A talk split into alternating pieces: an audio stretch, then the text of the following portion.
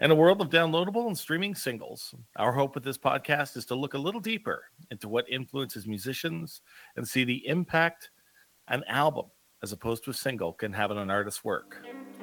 This is the sound effect. Waddy on the track.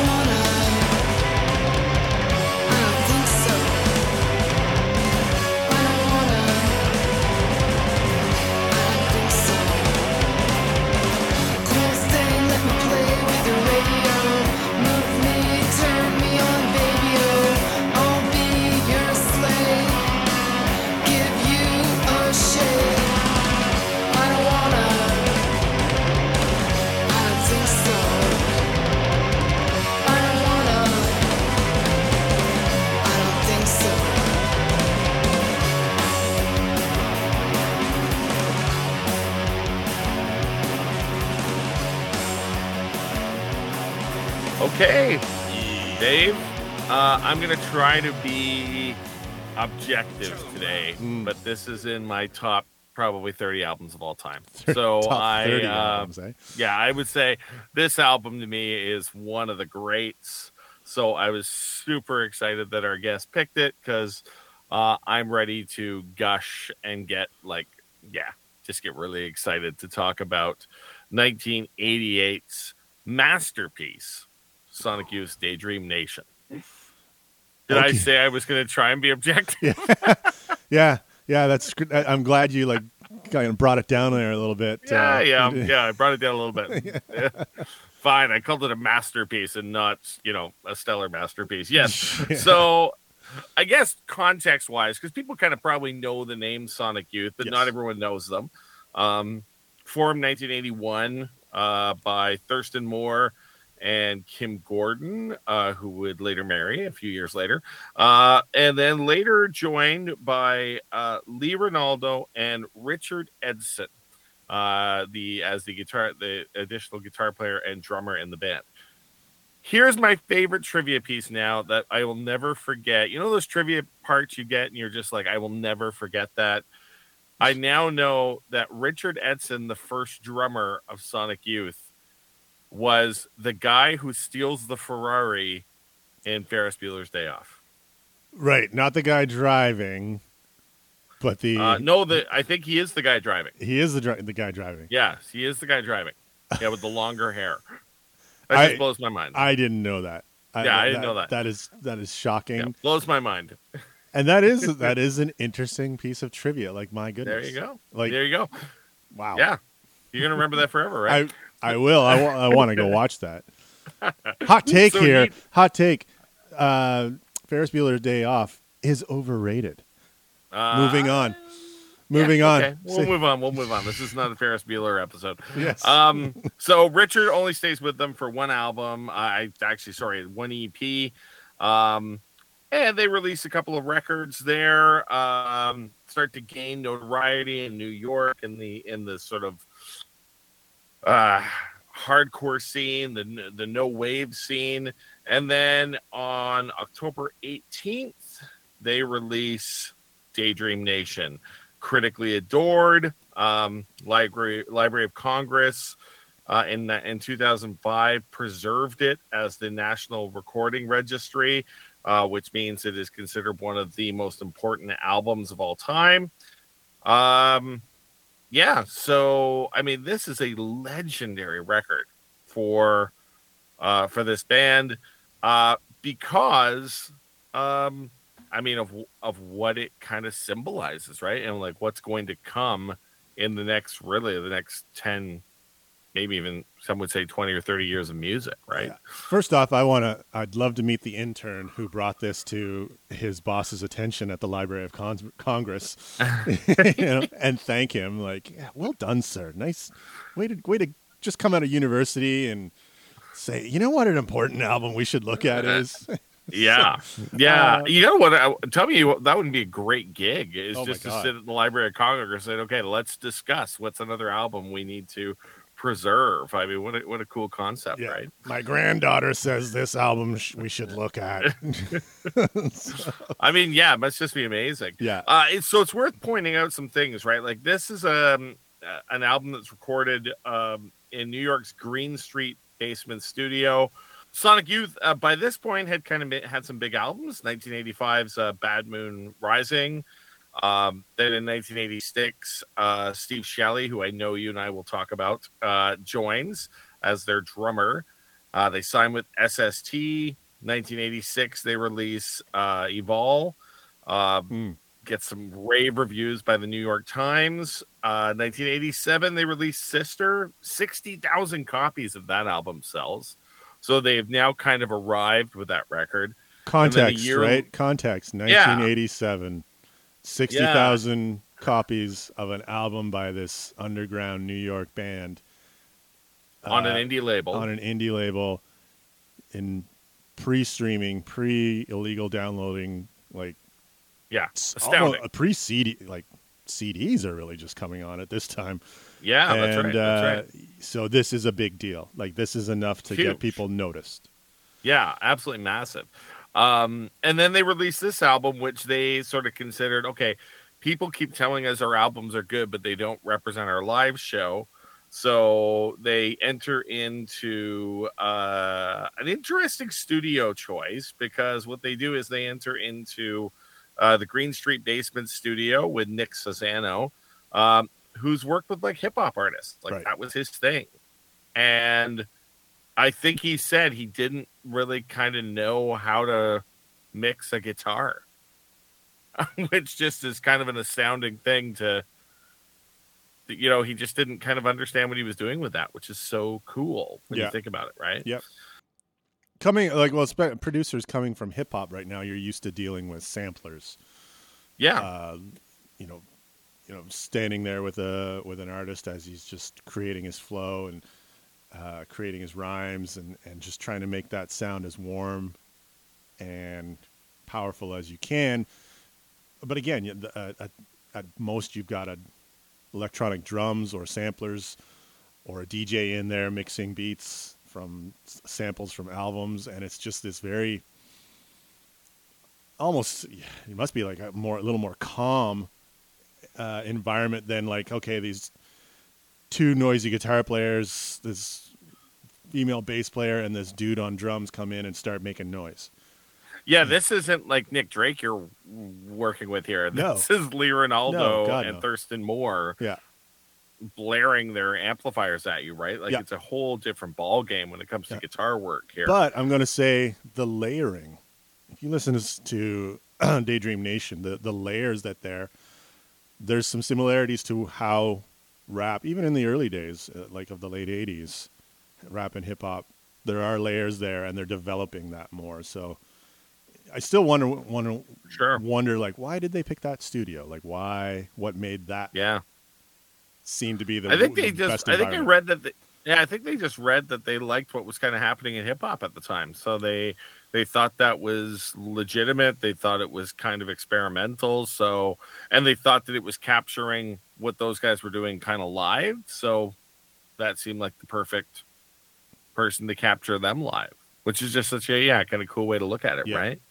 Yeah, you gotta Um, you, gotta get in their mindset too. It's just like, what are you thinking? And Yeah. yeah, very cool.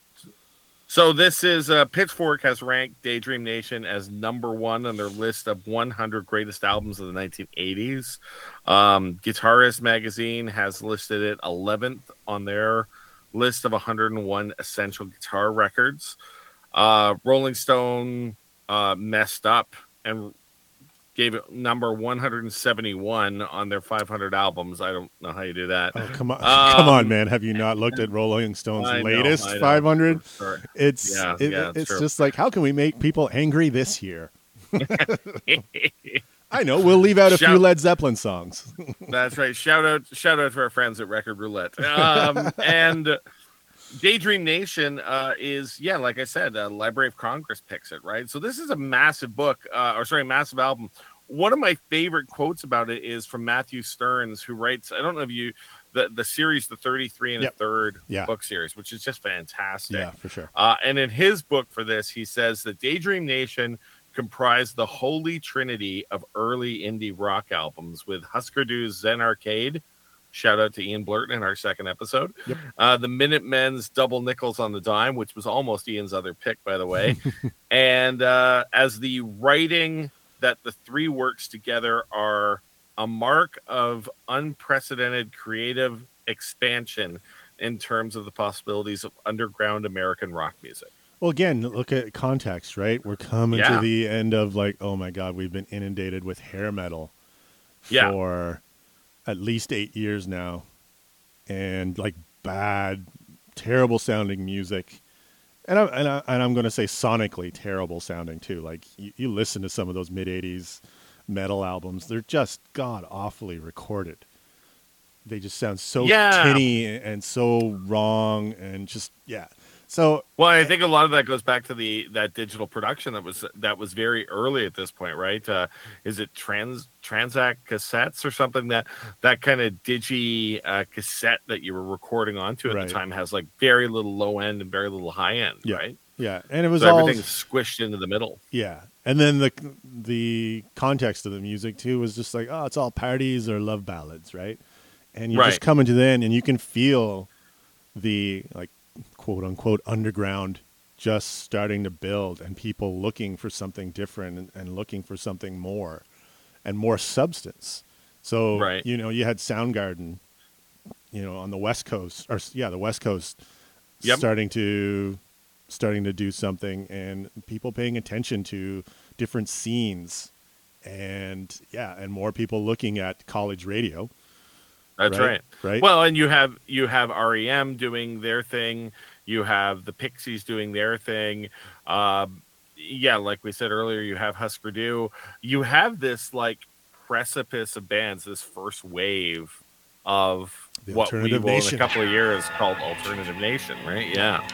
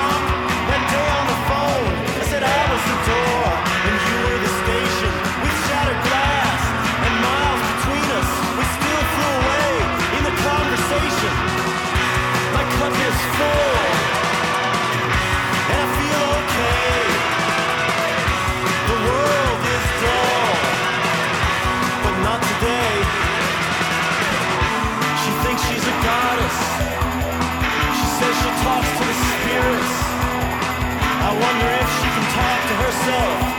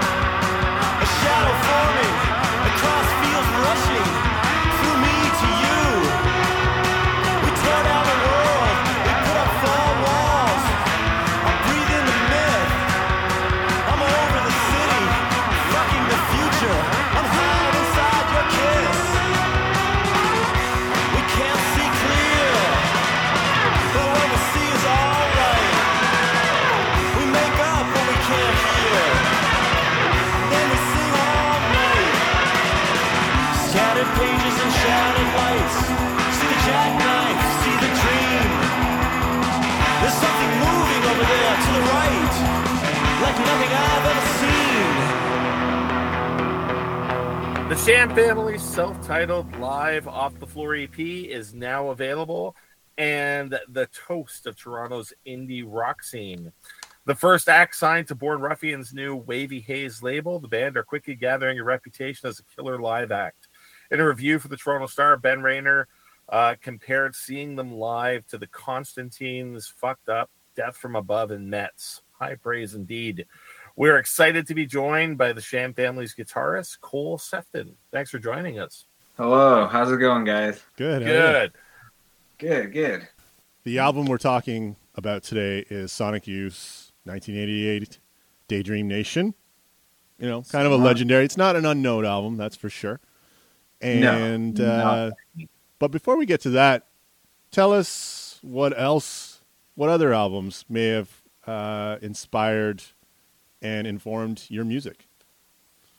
Yeah, it's kind of hard. I mean, with Sham Family, I feel like there's so much that goes into it, but it might not be like totally apparent. Like we have us four guys just listen to so much music and we just constantly talk about music and we draw from so many different things and it's like a real wide wide wide range of stuff but i don't think it always necessarily like comes through in obvious ways but i mean like there's some of the obvious ones lots of you know 70s 80s post punk um like lots of wire uh gang of four um you know television you know stuff like that um and lots of like 80s hardcore. So you know obviously like black flag and x and you know dead kennedys stuff like that.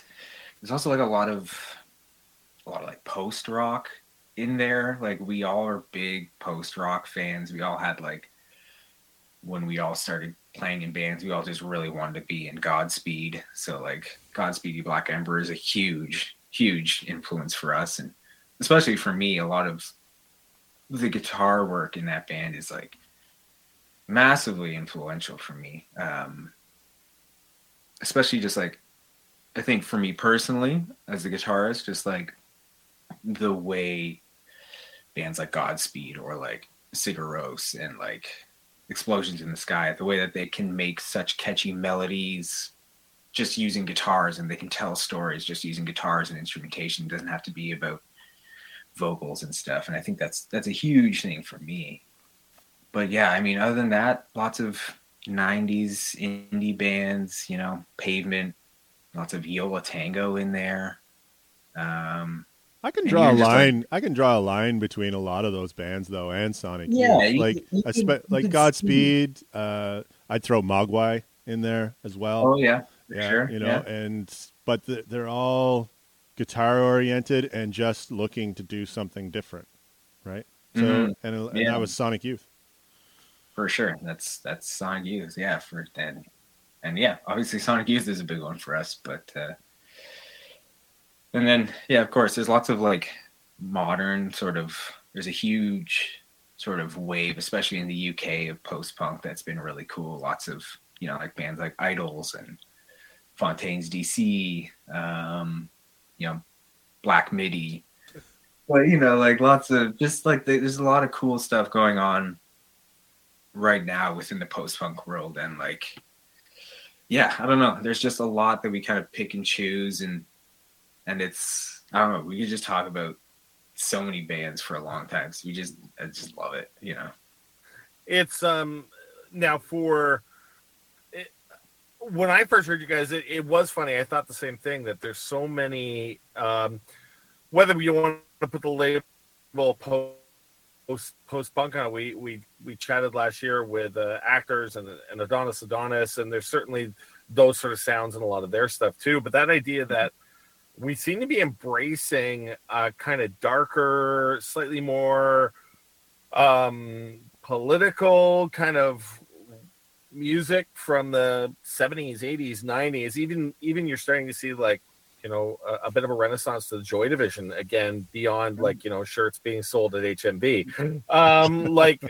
it it it is strange and interesting and, and so cool that younger bands are starting to you know mention these bands like i mean wire like who's mentioning wire as an influence? That's that's pretty cool. But again like you're saying you're you're hearing it in canadian bands. But yeah when i first heard you guys i thought hey there's a little bit of fontaine's dc there. So Mhm. it's cool that this is becoming not just like a, a small thing in canada but it seems to be like a worldwide connection to this type of music.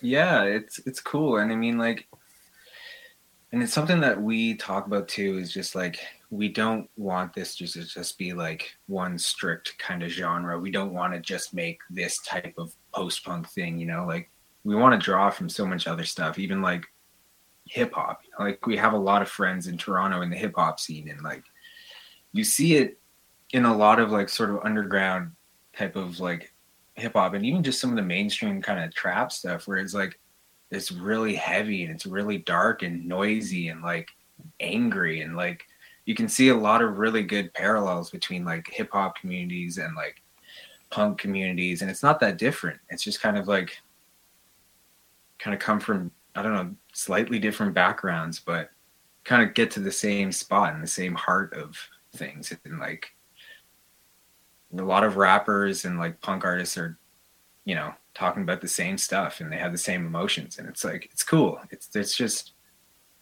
things aren't as like compartmentalized as they used to be. It's just so much more um you know, just mingling of genres and sounds and communities. It's cool.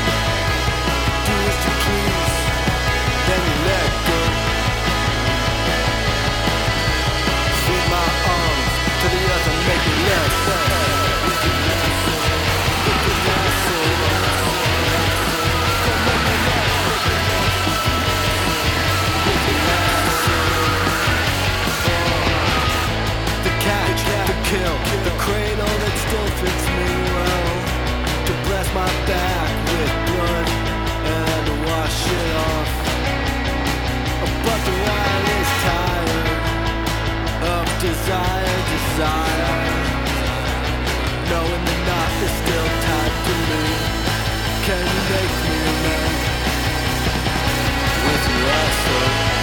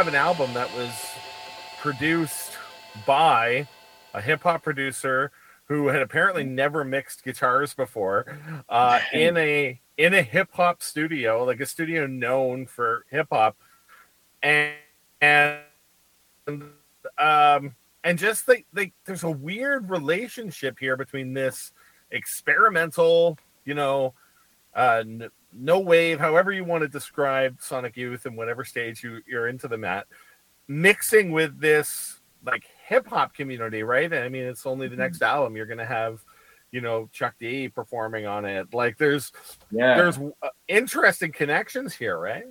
For sure, yeah. It's it's very cool. I don't know. It's it's funny. I just feel like so many people, I don't know, just view these type of genres as just being so disparate, but it's really not. There's there's so much connections once you actually start to look at it. It's it's cool. I like it.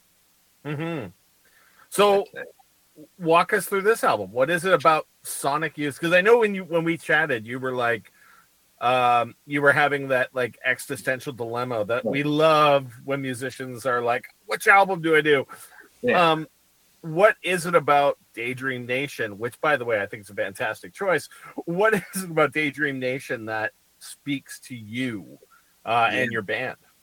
I mean, yeah, super hard, super hard choice. It's so hard to choose one, but I had to choose. And I mean, like, even with when trying to choose a Sonic Youth record is so difficult. Like, because obviously their, their catalog is so vast, but I felt like I had to just go with the one that was. It's not, you know, a very crazy choice, but it's it's like it's the record. You know, I feel like it's just like a good distillation of everything they were trying to do. Like they have crazy noisy sections, they have really cool guitar tones and like just weird song structures, but they also have just absolute like perfectly written songs that are so catchy and I think that's what it is for me is the the combination of weird experimentation and like just going off and doing crazy stuff and not being afraid to do it, but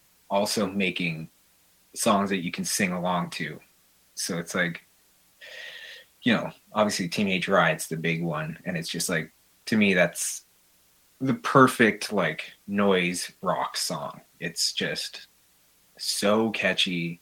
It's so exciting. It's so like like emotionally like the lyrics are emotional and they're they get you excited and they're kind of political and but it also is just weird. It's a weird song like it's the hit song and it starts out with like two minutes of this weird like low-key thing and it builds up and it's just like it just speaks to their power that they can write such impressive songs that are just so bizarre and people like them and it's it's cool. I really like that We talked to Tom and I talked about how this. I feel when I listen to it, there's a bit of maturity here. Like they're going on what? There's their fourth, fifth album at this point, and yeah like the songs are just like you say, they're catchy. All of a sudden, there's they're Mhm. writing catchy songs, but still keeping Yeah. the heart of what they are.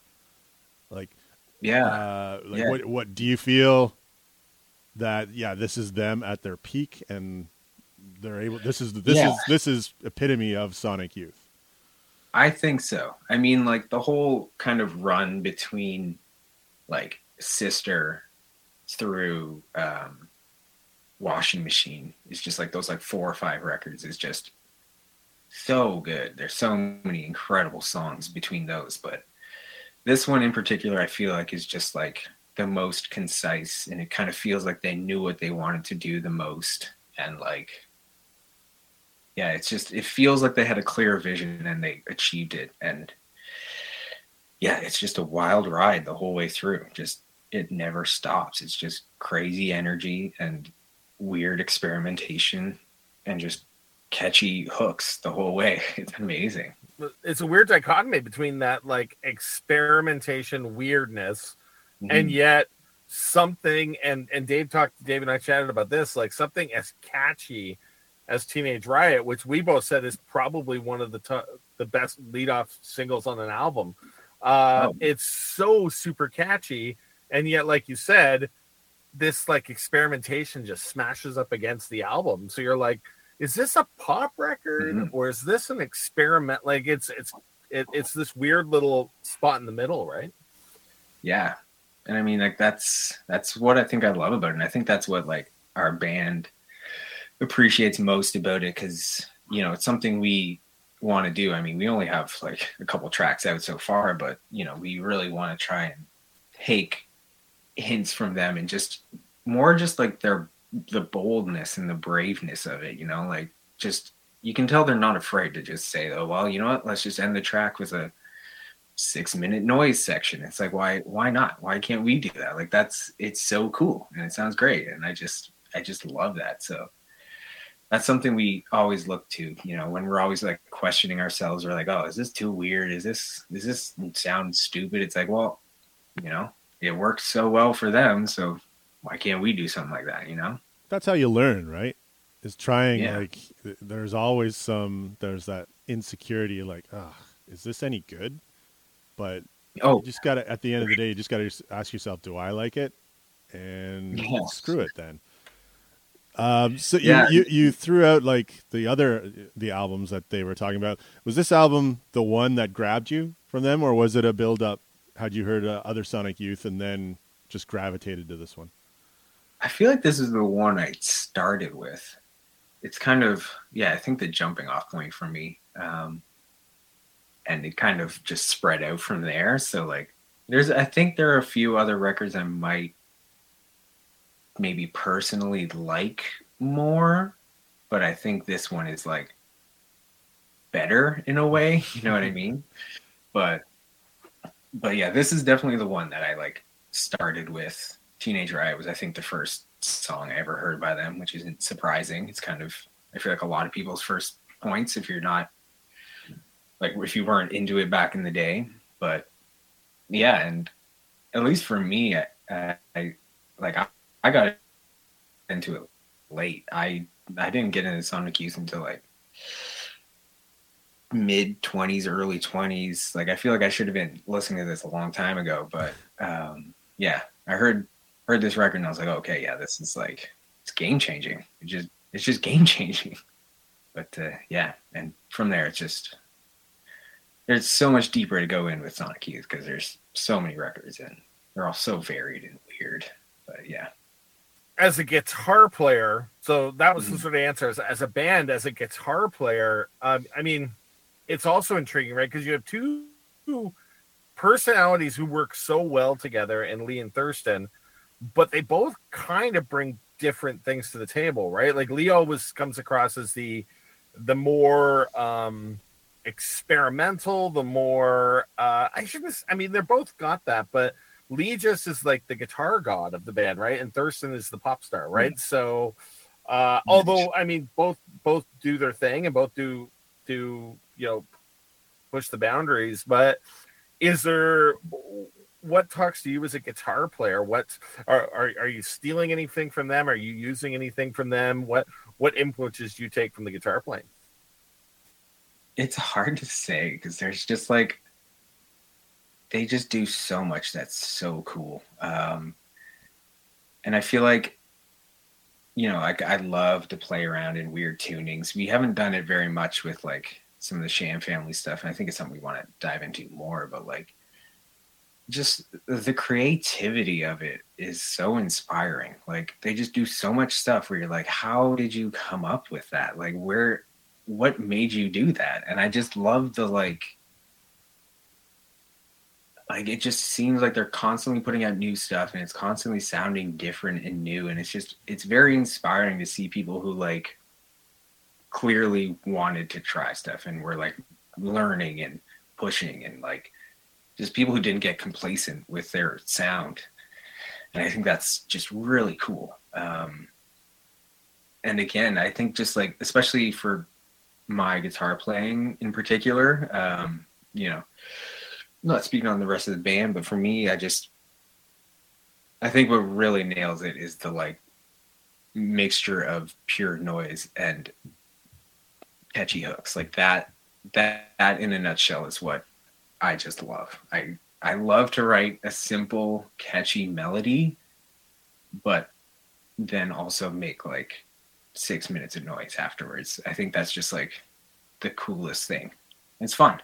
And I just yeah, I don't know. That's what that's what that's what it is.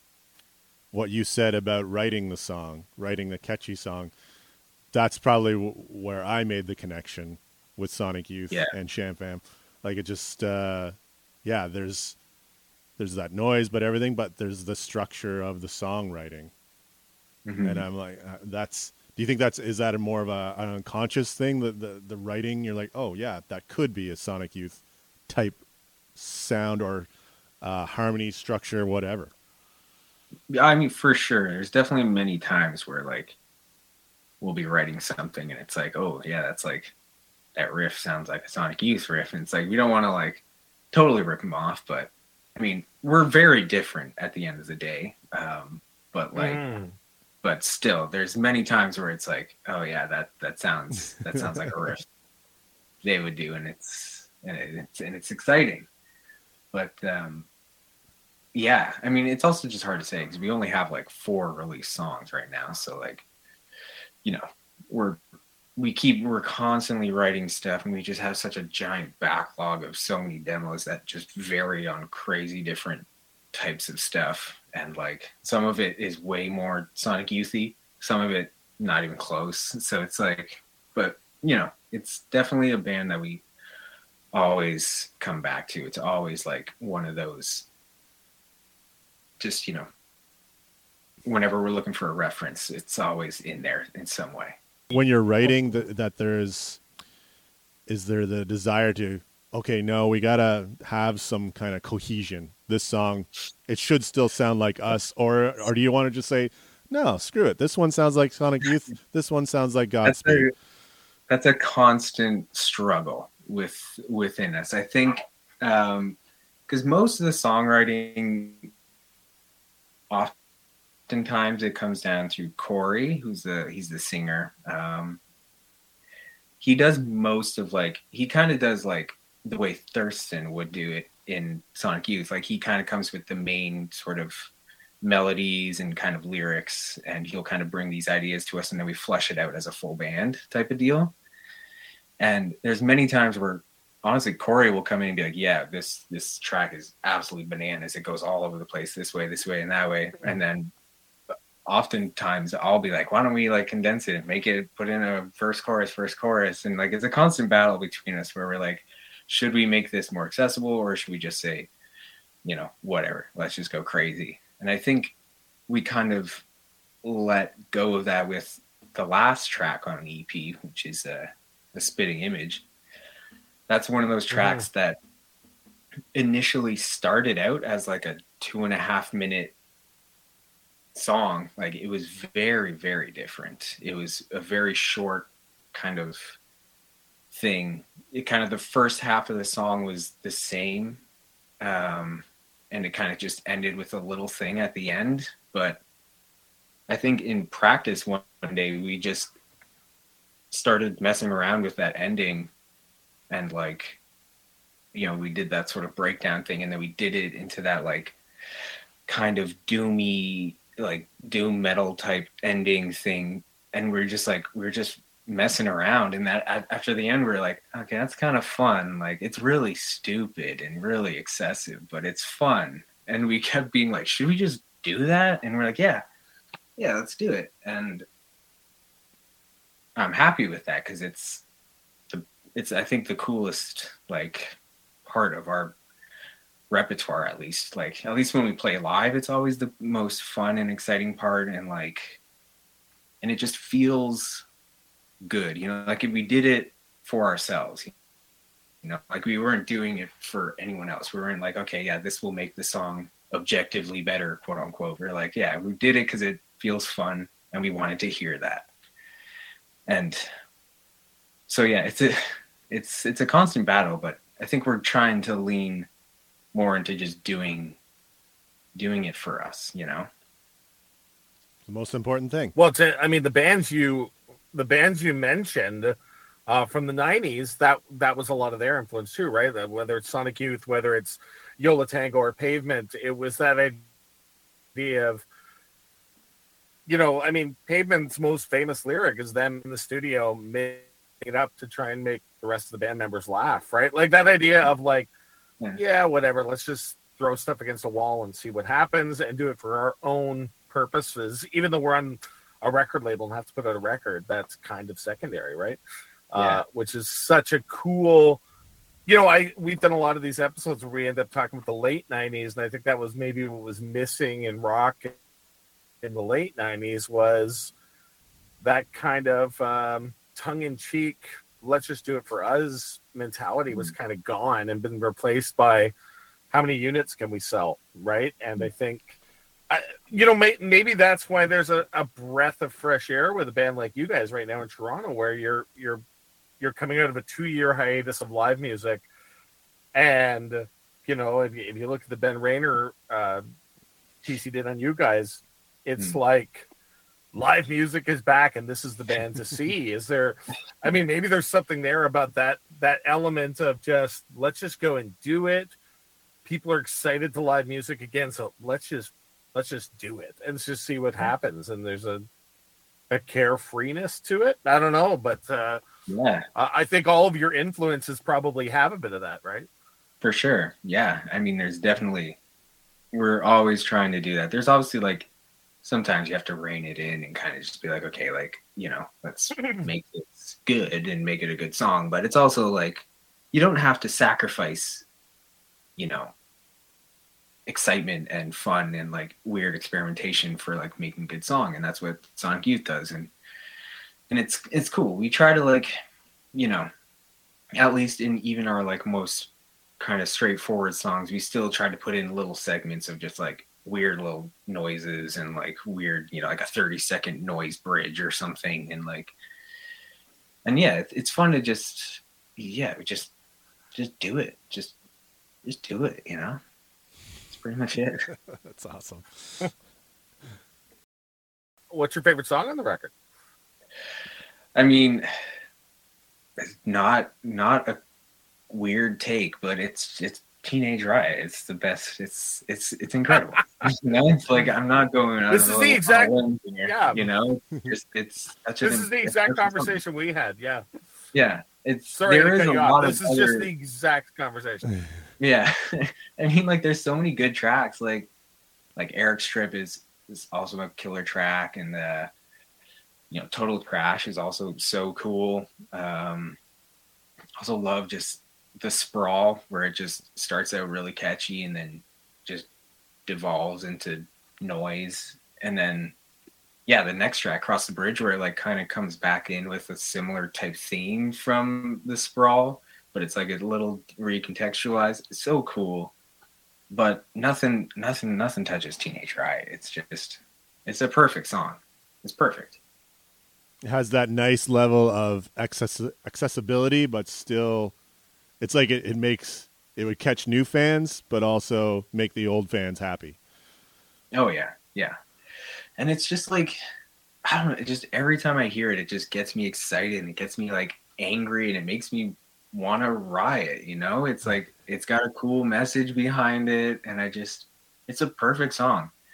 We like I I used to live at my old house. I used to have these neighbors who were awful. And during COVID they set up a gym in their backyard and there were these like garbage like really awful like finance bros who would like bring all their friends over and they'd work out really loud for the entire day and there'd be like 10 of them and they'd all just talk about how much they love like Ronald Reagan and how much they they just like hate everything that I stand against or like they hate everything that you know I stand for I mean and like I hated these guys. And we used to just me and my partner would go and we'd bring out like a speaker. Every time we were out they were out there and we'd just blast like angry lefty punk. And we'd always put this track on there. And it's always the one I started with because it always got me so hyped. And I'd try to drown out their awful H&M dressing room sounding music. And uh, just blast uh, a bunch of angry punk and it was really it was it's it was crazy Hey, that guy listens to us, so just watch it. All right. oh yeah One of our biggest fans. That's yeah. yeah It's funny because when we sat and talked, we were both picking our our favorite songs, but then we all all of us came back to like Dave and I both came back to, but man, like Teenage Riot, like it was almost like you were forcing yourself to not pick Teenage mm-hmm. Riot, but it's like you said, it's a perfect. yeah you want to like, sound cool and choose something different Yeah. but just so like we did an episode a couple of weeks ago a little pop-up on like what makes a great pop song so like break it like just if you're explaining to someone who's never heard sonic youth before this song and the per- like what makes it perfect what what is it what do you That's a good question. I mean, it's it's weird because it's such a weird song. Like it it doesn't fit in normal categories of like quote unquote good pop songs, but it does. it's there's it's just the melodies are so catchy. The hooks, there's so many layers of hooks. It's just like a hook on top of a hook, and it just they all work so well together. That guitar riff is so simple, but it just like it I don't know what it is, but it hits these notes that just like feel good. It just sends off feel good receptors in your brain. Like I don't know, it's just I think it's just the just the excitement of it all and like just the energy they have and and just mix that with these super catchy hooks on top of hooks. It's i don't know it's hard to explain. They're just a hard to explain band because it's they in theory shouldn't work you know? Like they shouldn't be as big as they are and it shouldn't work but but it just it works I said that in, in It's- when Tom and I were chatting about it. I'm like the amount of luck and tenacity and just stick to it that this band had to get to this point and then Yeah. to get to the next level after that it was just like you're right like this should not exist this shouldn't have happened no to plan for this interview was rereading uh, Kim Gordon, the section uh, on this album that Kim Gordon wrote about in her book, uh, uh, "Girl in the Band," and it's it is funny to see how even throughout their career, even when they sign to a major, uh, they just are doing things by their own rules, and it's uncanny to think these guys like to go back to your point of they shouldn't be as big as they are. I mean, they were, you know, headlining festivals, and yet, yeah, they release when they release their albums, and it's like, well, let's put a stuffed up uh, all that a friend of ours made on the cover, and let's take this picture that someone took for the cover for Washing Machine, and it's like two guys wearing matching shirts at a concert, and they just use that picture. Like every every decision they made, you can just see record company execs going, "This is the wrong decision," but yet it works. It Yeah. so works in their favor, right? And again, Yeah. it's uh, it- it's that a pit of like in the nineteen late eighties and that SST thing where corporate rock still sucks, and then they show up and say, "Yeah, corporate rock still sucks, and we're going to sign with a major, and we're going to keep doing this," and that just blows my mind that they were able to. well even Yeah. even signing with a major was breaking the rules that was breaking the rules Yeah. of indie rock right or uh, you just didn't do that if you were REM the Smiths whatever. That was just a big no-no. And then they did it.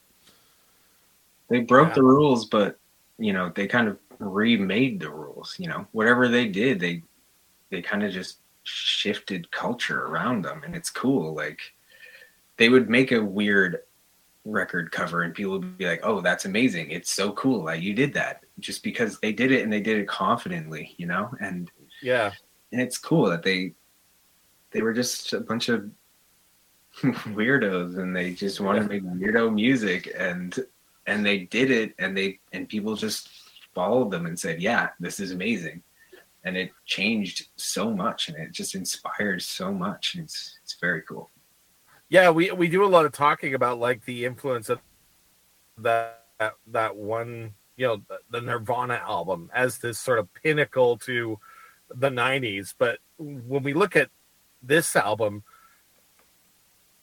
uh, I see way more connections to everything that follows to this record, right? Like everything in Canada, whether it's Sloan, Eric's Trip, um, you know, all uh, Mystery Machine out in Vancouver, they they all seem to draw a line to to Sonic Youth more so than you know Nirvana or Soundgarden, right? There seems to be this direct line to Canadian indie music and all that stuff that everyone remembers from the '90s to Sonic Youth yeah right? Like they are the thread for me. And one of the things I talked about with this record is when I'm listening to it, there are tracks that sound like Smashing Pumpkins or My Bloody Valentine. There are tracks that sound like Swervedriver. There are tracks Yeah. that sound like Jon Spencer. Like, I mean, like, you know, you're talking about Nirvana, and like, obviously, Nirvana's records were hugely influential, but I feel like nobody's making Nirvana records now, you know?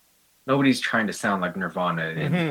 2022, but people are still trying to sound Right. Sonic Youth, and it's like, it's, it still is. It just there's just so much more to it. I feel like it's just so much more to take, and and like it's just such a longer lasting thing, and like yeah, I don't know. An album you can keep listening to and hear something new and fresh, even today. hmm Yeah, for sure. Just Sonic Youth are cooler. You know what I mean? They're mean? just cool. They're just cooler. That's it. Cooler. That's really it. Yeah.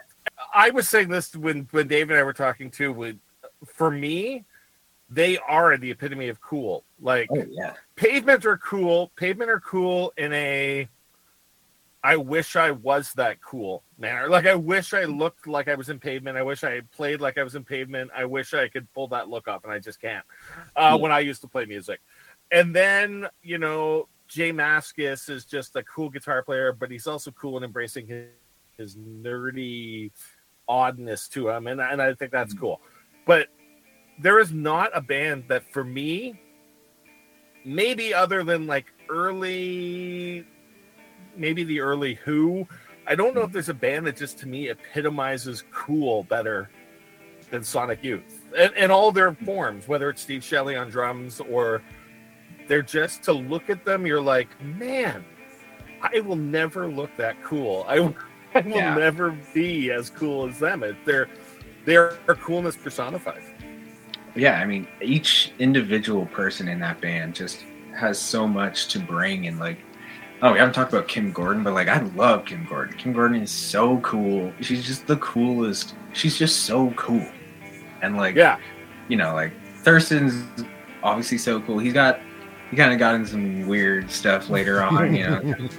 maybe not so cool at times. yeah yeah you know, like just especially in that 90s run it's just they were also just like so into fashion and like Yeah. politics and like they crossed into so many different worlds and it, they weren't just like they weren't just like a rock band like they were they were so much more than that and it's cool they were just like cultural icons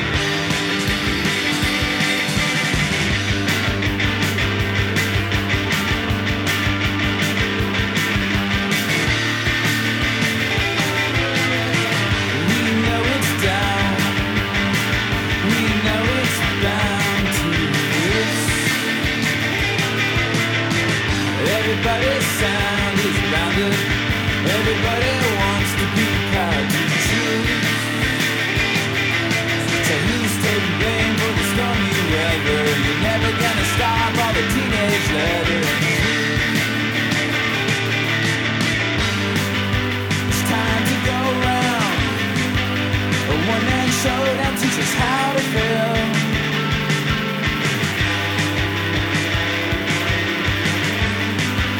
They're off the streets now. And back on the road on the riot trail.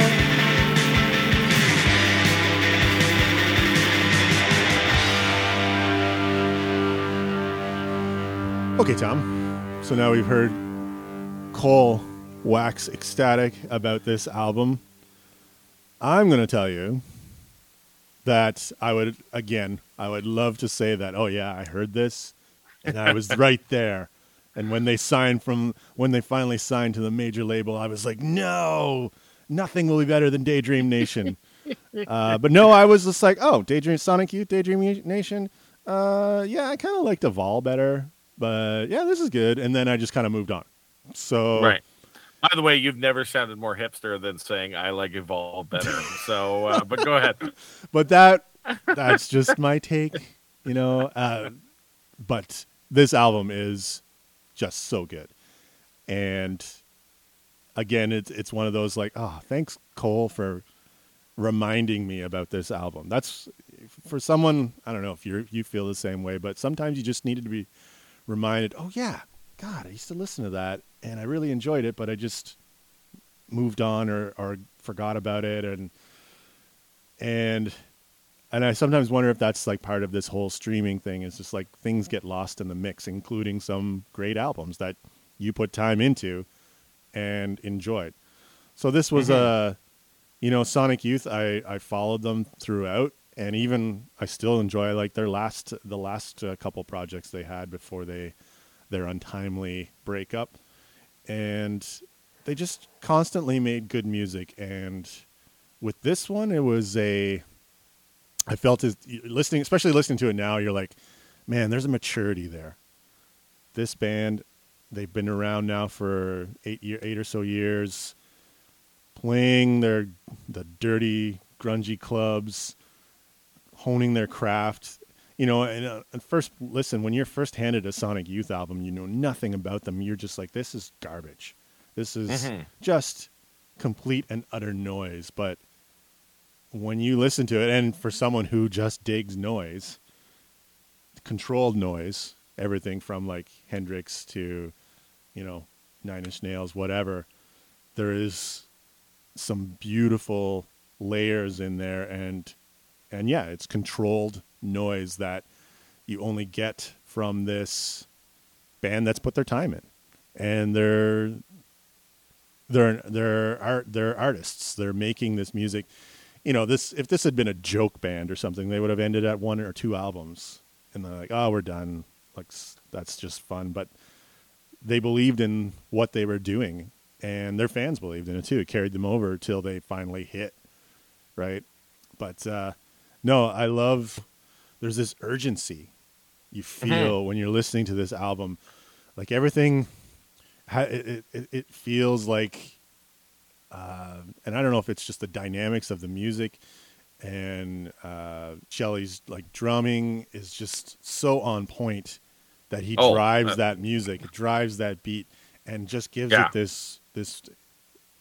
You know, he do, he. What I always say is mark of a great drummer. He just plays. He could play more. He could be busier, but he does what the song requires, and that's just And when- driving it. Yeah, and when he does pop in with busyness, you're just like, oh, like it's it's a it's like a reaction to Yeah, you get. Uh, and it's one of those cool things yeah. he does that like I've seen so many drummers they'll do these wild fills, but don't ask them to do it again, or Yeah. they'll try and it won't sound it'll sound messier, but he'll do that like he'll do a fill and then be like, oh yeah, watch I can do it again, and do the exact same thing all over the kit, and it's just and it's almost like distracting you from what's going on with the guitars, so it's almost like the guitars got to up their game now and it just makes for this chaotic beautiful piece of art Oh, yeah, it really is.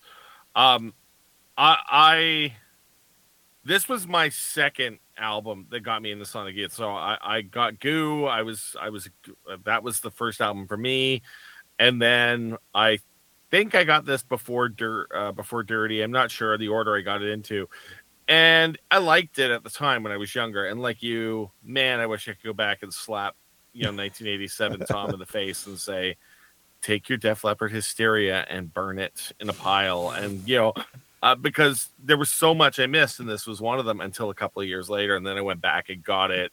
And I would say probably in the last, I've listened to it more probably in the last 15, 20 years than I did in the 90s, even. Uh, because I think I'm now mature enough to kind of be able to say, see the importance of the record, right? Um, and that only, that uh, only comes with time too like it's oh, for sure. it, it- as i'm not going to say we're students of music but we're we appreciate music and so we follow the these things that seem to last and daydream nation is one of those albums like interesting albums and you read up on and you get the importance of it 10 15 20 years later Yeah.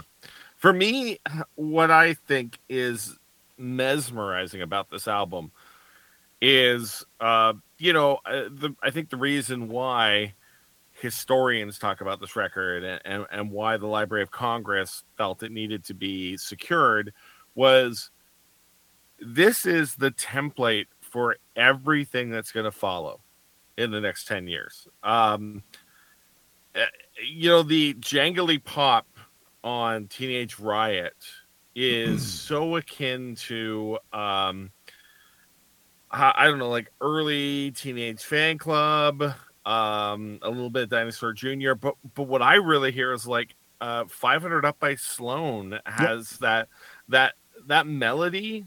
Uh, you could you could sing 500 up to Teenage Riot, and the lyrics are fun and they're energetic. Like that that lineup at the Marshall Stacks is just fan- every time I hear it, I wait for that line because it's just it's just a cool image in my head. Um, there is just this pop sensibility that is smashing and gritting with the aggressiveness of the album. So you have this aggressive, you know, it, it- it's funny that Lee Ranaldo to me and Steve Shelley and Kim Gordon and Thurston Moore are able to work together like this because Thurston to me kind of comes across as the poppier guy. Uh, on Teenage Riot, that like that jangly guitar comes through. but then you just have like Lee's crunchy kind of experimental guitar stuff going on. Not that Thurston didn't do that, but I think we can all agree that that that Lee's the guy who's going to take that guitar to a next level.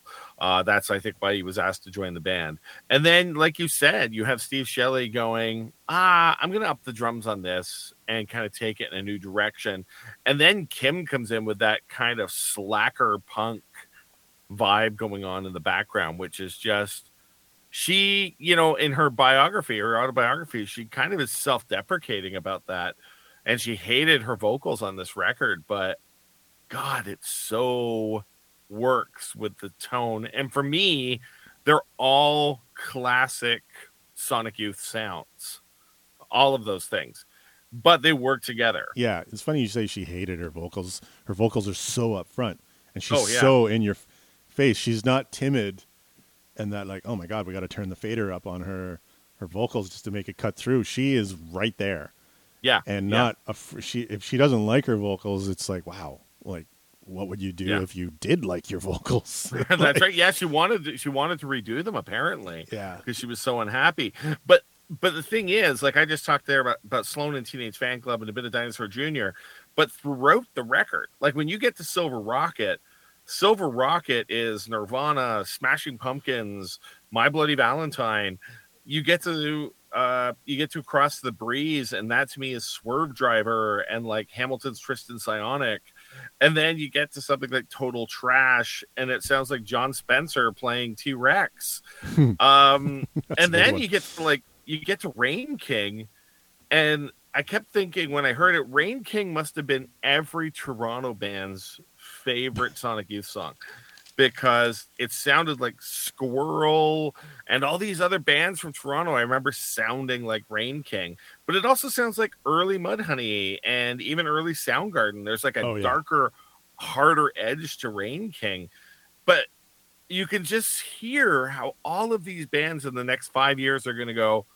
That's the album. Yeah. That's you Oh. know like like we talk about that moment like when you look at the post-punk scene or early new wave and every it's like every british band has the story about seeing the sex pistols live and starting a band right? Like it doesn't matter if it's the joy division or if it's i think i think you too that's one of their story like it's all it's everyone's story. And i swear if you went back and asked all these people from the early 90s they're probably going to say it was hearing Daydream Nation, right? Like it, it seems like for a lot of them, that was that was a moment for them because there's so much they whether or not they were playing music and they just kind of heard this record and went, ooh, sonically we got up our game, and they did. Uh, I don't know, but it just there's it's like a roadmap for what's to come. Uh, you know, it's like a tarot card reading yeah, for sure. And that and that to me blows my mind. it's also deceptively simple sounding, right? Mhm. You're, Yeah. At that point, you're just like, Shh, that's amazing, and I can play. Yeah. I think I can play that. And then someone right. who's like just learning guitar, they're trying to learn their chords and everything, and then hears this noise, and they're like, "Oh my god, if they can do it, I can do this." Right, and, right. You know, I, I, you know, you mentioned Nirvana earlier. I'm going to say those first two Nirvana albums, different drummers, uh, but I'm going to say there's so much I hear in there of Shelley. Uh, Oh, you yeah. know, even even Dave Grohl, who was more of a Melvins fan at the time, uh, I can hear it. I can hear those Well, just that that playing that driving force. Yeah, I hear a lot of Steve Shelley in in uh, in a drumming. What's odd is I hear it in a drumming style I don't like.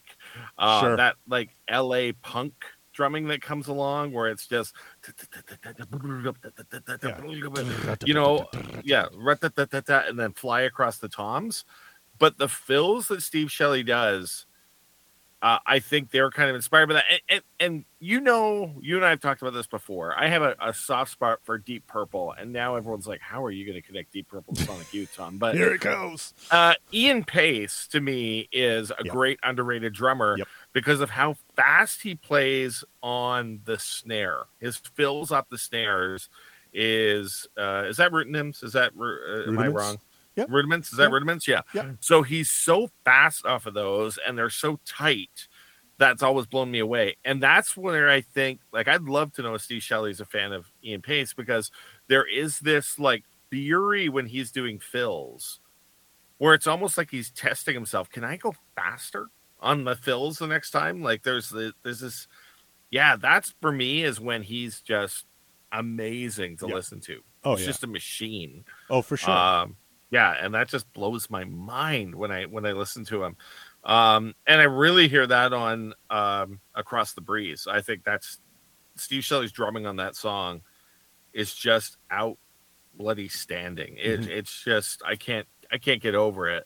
Uh, the thing I love about that too, soon too is they were trying to get that live off the floor thing, and that song, that ending, it's the type of ending that I've, I was listening to someone who was a not into alternative music at all, and just listened to like like alternative to them was I don't know um spin doctors. I, I don't know like what what they're you know middle of the road whatever. Yeah.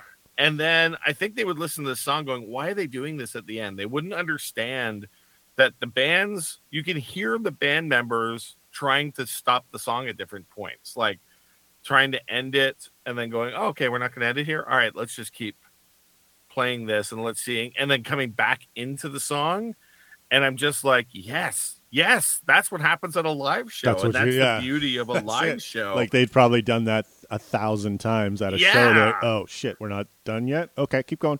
yeah we're not i'm we're not done yet we're still i'm still in the zone and you almost can see like a lee ranaldo or just being like Let's you know that. i thought we were i thought we were only playing for two minutes when they were playing for eight minutes right like i mean like i just think that's what musicians who love their instruments and love playing do Mhm. right and uh, yeah i'm not a Phish fan but i'm sure that that's what they would tell you too they just get into that zone and they just they're just enjoying it right Yeah. and to me that joy comes across in an album that doesn't really doesn't feel like it's always joyous i think it's there right there's a there's a weird connection to me for that Very cool. yeah. Um, and again, I think you're right. I think there's a simplicity. I mean, I, again, I think if you're listening to Kim vocals, Deceptive, deceptive. Yeah, simplicity. yeah. like Kim vocal delivery and that like two get two note guitar repeat on I think it's Silver Rockets. No, it's on uh, the the third track off the album um, after Silver Rockets. The sprawl, the sprawl. The sprawl, yeah, sorry, thank you. Uh, on the sprawl, that little two note repeat guitar part they do is so easy and simple. But again, I think you and I have talked about this before. When when a band does it, you're just like, that's it. Like that's it. You just and you know, I'm sure guitar players are like, yeah, but that's super easy. I don't care. That's it. That's, well, go that's to it, right? anyone who says it's easy, and I, I, I'll say this about you know any drummer too. It's just like, well, that's not hard. I can do it. But Yeah. what were you thinking to make you think of doing that? Well, Like- yeah. I mean, think about the simplicity of the drumming on something like "Every Breath You Take," right? Right. Um, I mean, that's what the song needed. Yeah. So that, yeah, so that two note guitar in the sprawl is exactly what that needs to go along with Kim's sort of flat vocal delivery. And God, it's just beautiful. Yeah. It's it's fantastic, For right? sure. Cross the Breeze is that your favorite song on the album? Uh yeah, yeah. Well, yes. yeah, I'm I'm saying that Tough call. Tough call. I know. I think I think Teenage Riot is is is a, on its own plateau. Like I think it's an untouchable song, Right. You know. But I think after that, it's Across the Breeze. like Yeah. I love Across the Breeze, love it. If that's on any other record, maybe ever made, it's going to be up there as one of my favorites. But it happens to be on the album with Teenage Riot, Right. so it becomes so it it automatically becomes second. Like it's just. That's how good a song. well, Teenage when Riot when we were to, we, you told me we were doing this, I was listening to this album, but I would always skip Teenage Riot. And I'm like, I know this song. Mhm. Yeah. like I know this. I've heard this a million times. But isn't it amazing how you know a song, you've heard a song how many times, and yet, no, I still want to listen to this. Like I still, that song is so good. Well, it's con- And in just- context yeah. too, like you say. Like all of a sudden, you listen to it, and then like a million other songs that have been written Yes, since then. yes, Like I'm I'm thinking Dinosaur Jr. A couple Nirvana Yeah. songs just like just started popping into my head, and I'm like, wow, like this. Yeah, it is so influential.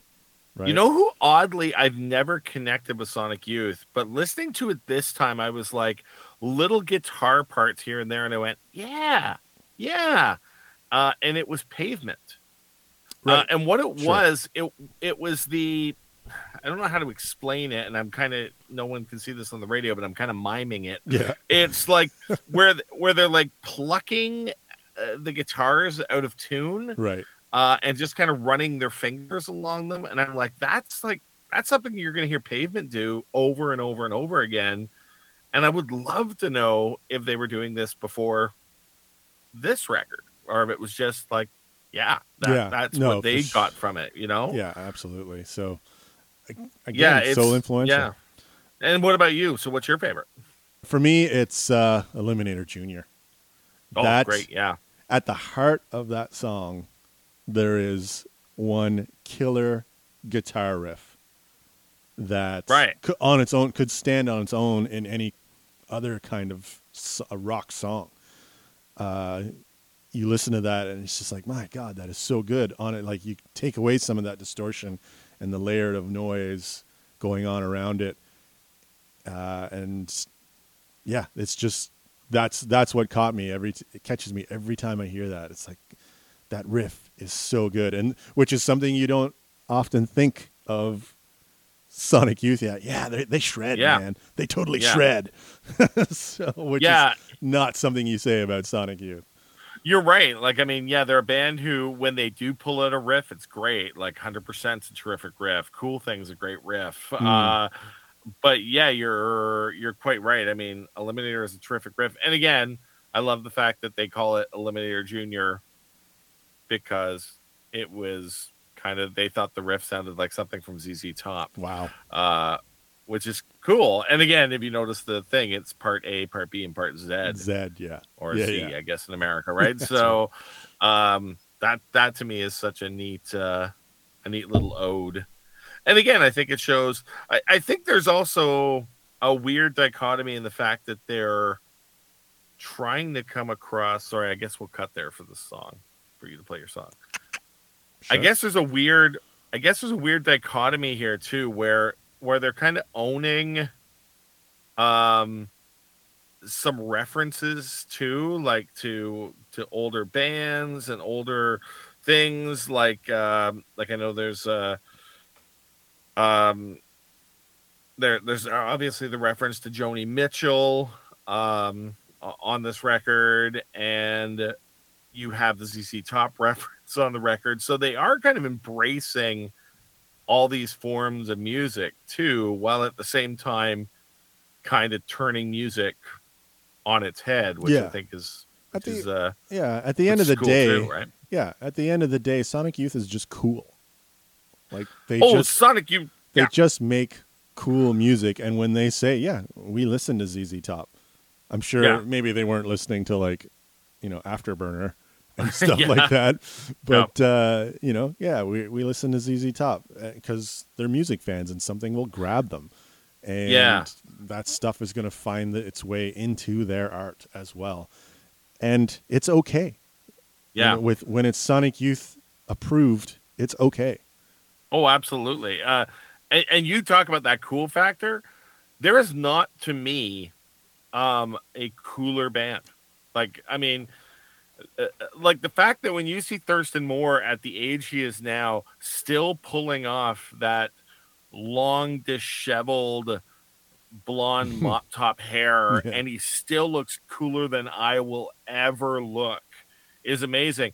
Kim Gordon, um, you know, when you're just seeing pictures and you're like that bass is like the same size as your little body and you just look so cool like just you know all the female bass players who kind of came along and and to, in many ways i think kind of emulated her Yep. uh and also um I'm, I'm forgetting the name of the female bass player from um from black flag but i think those two really kind of charted a territory for female bass players who kind of follow their lead. And then when they, those two just like Kim Gordon is the coolest, just Yeah. the coolest. And it's hilarious to read her biography and listening to like her daughter, like being embarrassed about her parents, like don't come to my live shows for her band and like, you know, them saying, "Oh, do they know who your parents are?" And she's like, "No," and it's like your parents are the coolest people in the world. Like that's and I always think like when I pick up a bass, I I kind of fall into that lower my head a bit like Kim, even though I don't have long hair and I don't have her look. Or uh, when I play the when I pick up a guitar and try and play it low like I'm Thurston Moore, and I try and like move that elbow just jaggedy up and down like he does. Like it's who I emulate. Like I Yep. and again, like Steve Shelley doesn't look cool. he looks like he should be uh, teaching your architecture class at, at community college, and yet he just plays, and you're just like, dude, you are, Hungover. yeah. Like, and then I mean, but they're just the coolest. But again, I think they're the coolest because they they just don't try. Like I love in the fact that uh, in Kim's biography, she talks about her autobiography. She talks about how um, Thurston would have like when she went to his apartment, all he had were like I think it was like Pumas, uh, a pile of jeans, and a pile of dress shirts. And that was his look forever. Like, and whenever you see pictures of Thurston Moore, that's what he's wearing. That's his uniform. And it's like, dude, that's lame. You you look like like anyone else trying to pull that look off is gonna look like an insurance salesman, and yet Thurston Moore just looks so cool doing it, right? Yep. And I mean, you think about like that. You think about the fact that no one was playing Fender Jaguars in the mid 1980s. Like no one was playing them except for maybe him, uh, maybe like Nels Cline. Uh, no one's playing Fender Jaguars, and then like these guys make it cool to start playing them again, and then you're gonna have that that kind of rejuvenation of the Fender Jaguar in the next couple of years based on on that, right? Yeah. I just think it shows you just how cool and respected they were by musicians everywhere. It changed everything. It changed absolutely everything. I mean, just think, you know, it, it would make a great shirt. You wouldn't have your favorite band if it wasn't for Sonic Youth.